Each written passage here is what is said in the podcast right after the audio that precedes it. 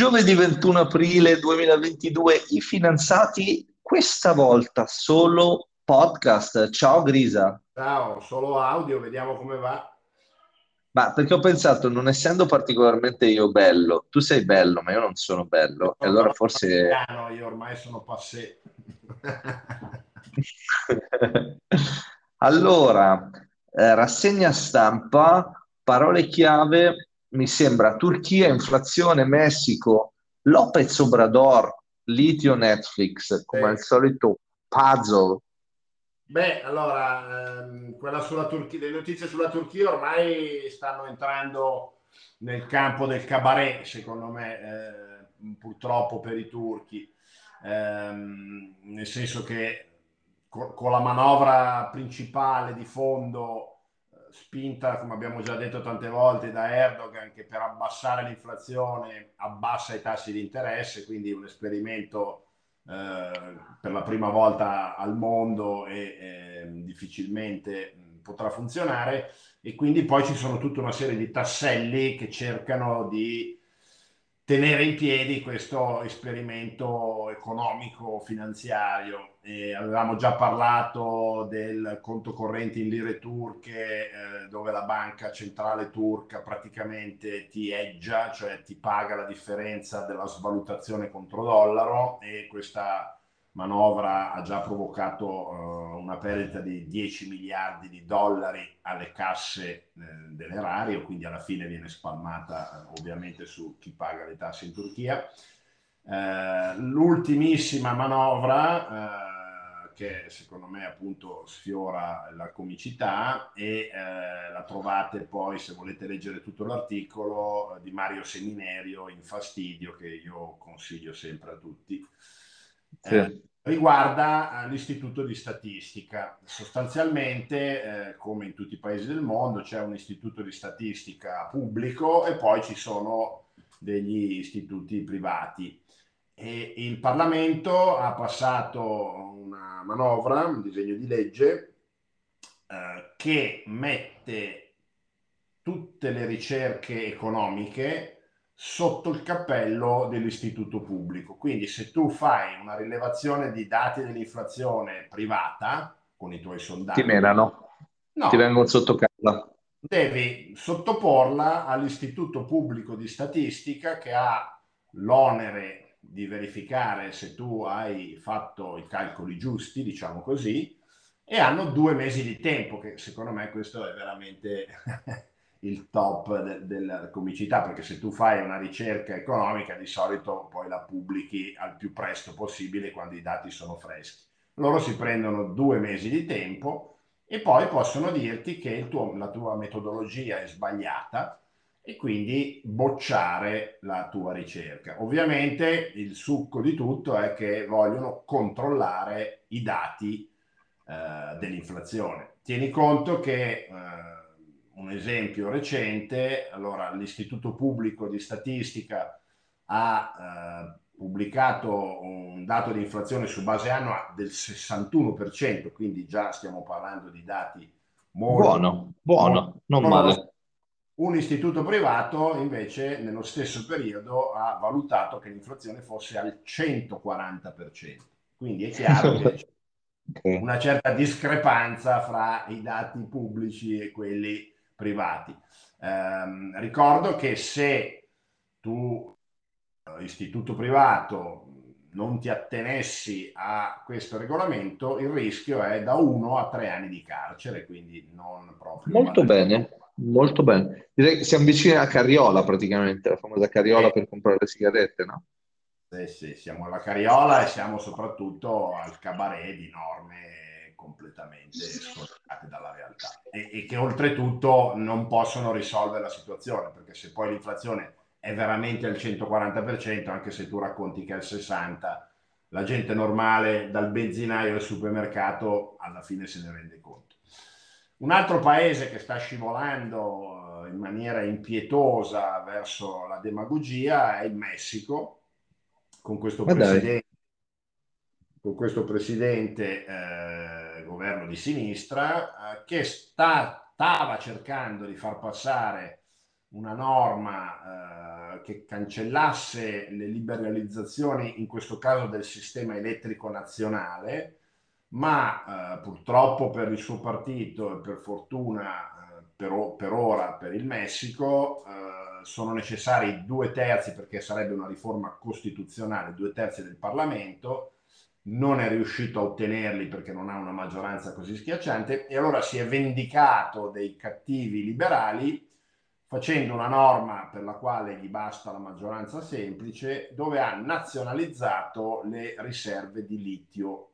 Il litio, abbiamo già detto più volte, oggi è un minerale importantissimo per la elettrificazione eh, che il mondo sta cercando di eh, costruire nel proprio sistema energetico.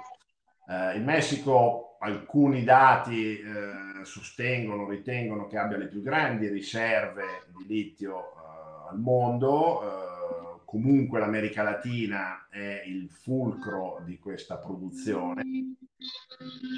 Nazionalizzarle eh, per ora ha poco senso perché è più una manovra sulla carta che reale, perché la, la prospezione, diciamo la, lo sfruttamento delle risorse ancora è agli albori, anche perché il litio in Messico sarebbe contenuto in questa argilla, clay, e finora al mondo non c'è ancora stato uno sfruttamento scientifico, diciamo industriale del litio da questo tipo di materiale, quindi è ancora tutto da vedere se eh, tutto ciò sarà possibile. Quello che è secondo me molto pericoloso è l'aspetto demagogico, lo stiamo vedendo anche in Cile, anche lì con un governo di sinistra che sta parlando di nazionalizzare e di alzare le royalties sulla produzione soprattutto di rame, di cui il Cile è il principale esportatore, e, e, e quindi stiamo assistendo a questa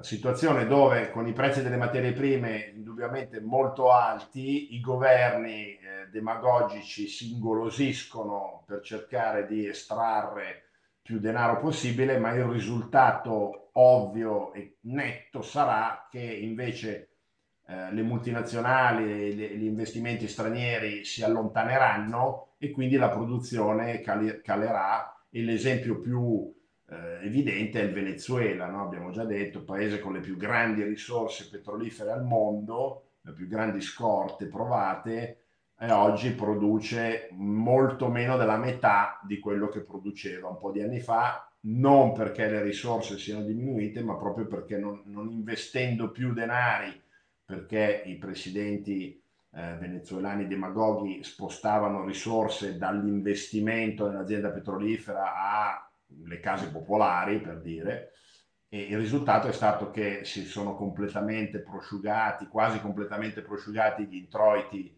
che tenevano in piedi il paese e abbiamo avuto qualche milione di venezuelani che sono dovuti emigrare in Colombia. Quindi... Dai, però allora fammi fare a me la, il, il Cruciani della situazione, sì, o il comunista.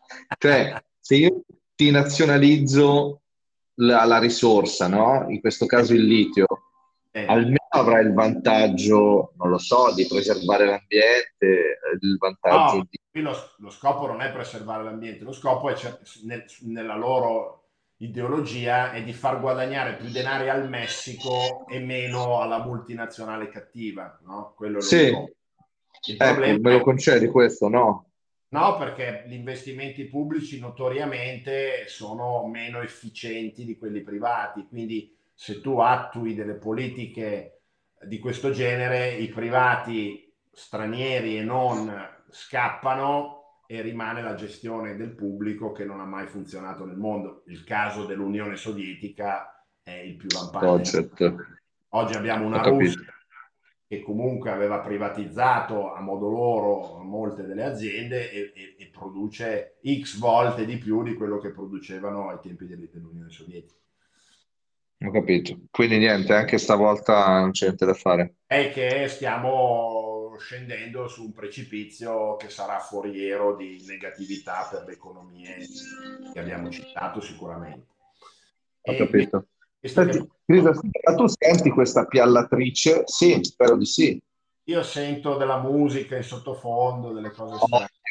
Ottimo, è il podcast più rumoroso che c'è, questo è importante. Vabbè, dai, il primo esperimento miglioreremo. Eh, parliamo di negatività e di miglioramenti, l'ultimo, l'ultimo accenno è eh, quello che è successo a Netflix, che è uscita con i risultati. Ah, sì, male male. Sì, con una perdita addirittura dopo, essere, dopo aver avuto negli ultimi trimestri un calo di eh, sottoscrittori nuovi rispetto alle aspettative, qui abbiamo avuto addirittura una perdita invece secca del numero di abbonati rispetto a un'aspettativa di una crescita X, che adesso non ricordo. Eh, tu ce l'hai? Io ce l'ho, io ce l'ho. C'è stato... Sei soddisfatto? Io sono soddisfatto, sì, sì, assolutamente. Ah, io no, io non sono soddisfatto. Eh, Ascoltami, cioè... Netflix, non sono soddisfatto. Preferisci alle 5, sei anziana. esattamente, esattamente. Vabbè, comunque è stato un cataclisma in borsa, è arrivato a un certo punto il titolo a perdere il 40% del suo valore, poi ha chiuso a meno 35 e dai massimi che era di 700 eh, circa dollari siamo arrivati a 226 sulla chiusura di ieri, quindi l'investimento complessivo in Netflix ha bruciato dai suoi massimi 250 miliardi di dollari di capitalizzazione. Stiamo parlando di cifre impressionanti, non impressionanti come quelle di Facebook, che dai suoi massimi, che erano circa il doppio del prezzo attuale, ha bruciato 550 miliardi di dollari di capitalizzazione. Quindi qui stiamo assistendo a una distruzione di valore di aziende quotate al Nasdaq impressionante. C'è anche tutta una sequela di società, le cosiddette non profitable tech, cioè società di tecnologia che ancora perdono soldi, ma che avevano raggiunto capitalizzazioni di 50, 70, 100 miliardi, come Peloton, quella che fa i tapirulan di cui abbiamo già parlato, o Teladoc, che è la più importante azienda di telemedicina, che hanno perso 30 e 50 miliardi di dollari di capitalizzazione. Quindi stiamo veramente assistendo, secondo me, a uh, perdite di valore eh, che si avvicinano alla distruzione del, del della scoppio della bolla del 2000. Però siccome l'indice è composto in gran parte da Apple, Tesla, Microsoft, eh, Google e anche Netflix e eh, Facebook, per ora l'indice generale non ha ancora risentito così tanto di queste discese che invece stiamo vedendo. Cioè tu stai dicendo che sostanzialmente tre o quattro società tengono in piedi tutta la baracca? Sì, al momento siamo così, quindi finché non vedremo un, un'emorragia molto forte anche su, su queste, cioè su Apple, Tesla, Google, l'indice difficilmente farà magari un meno 30, meno 40, come invece eh, potrebbe essere se tutte le società che compongono l'indice avessero avuto le discese che, abbia, che hanno avuto quasi anche Nvidia che è una delle società migliori al mondo nei microchip quindi un settore eccezionale ha comunque lasciato sul terreno il 25% dai suoi massimi eh, quindi diciamo la, la, la, situazione è questa qua. Eh, Netflix eh, ha sicuramente dei problemi che sono legati, loro dicono, al fatto che la password viene usata da più persone rispetto agli abbonati. Questo confermo, confermo. Sì, in realtà stanno soffrendo la competizione dei, dei competitor da Disney a eh, HBO che adesso entra anche sui mercati dove prima non era in giro per il mondo, eh, Amazon Prime e quindi chiaramente questo significa che per tenere i sottoscrittori o per acquisirne di più devi investire molto di più in prodotto e chiaramente questo ti va poi a comprimere i margini. Quindi ho capito. Giusto una chicca per concludere, scusa, su Netflix. Eh, vai, vai. Stessa cosa successe nel 2011, quindi 11 mm, anni fa, quando eh, il core business della società era ancora la, la, l'affitto del DVD, tanto per dire come sono cambiati i tempi. Sì, sì, sì, bei tempi. E la società allora pre- più preveggente del mercato, aveva deciso di eh, spinoffare, insomma di splittare i due business, quello delle, del DVD e quello dello streaming, che allora era una parte estremamente bassa di, di tutto il fatturato.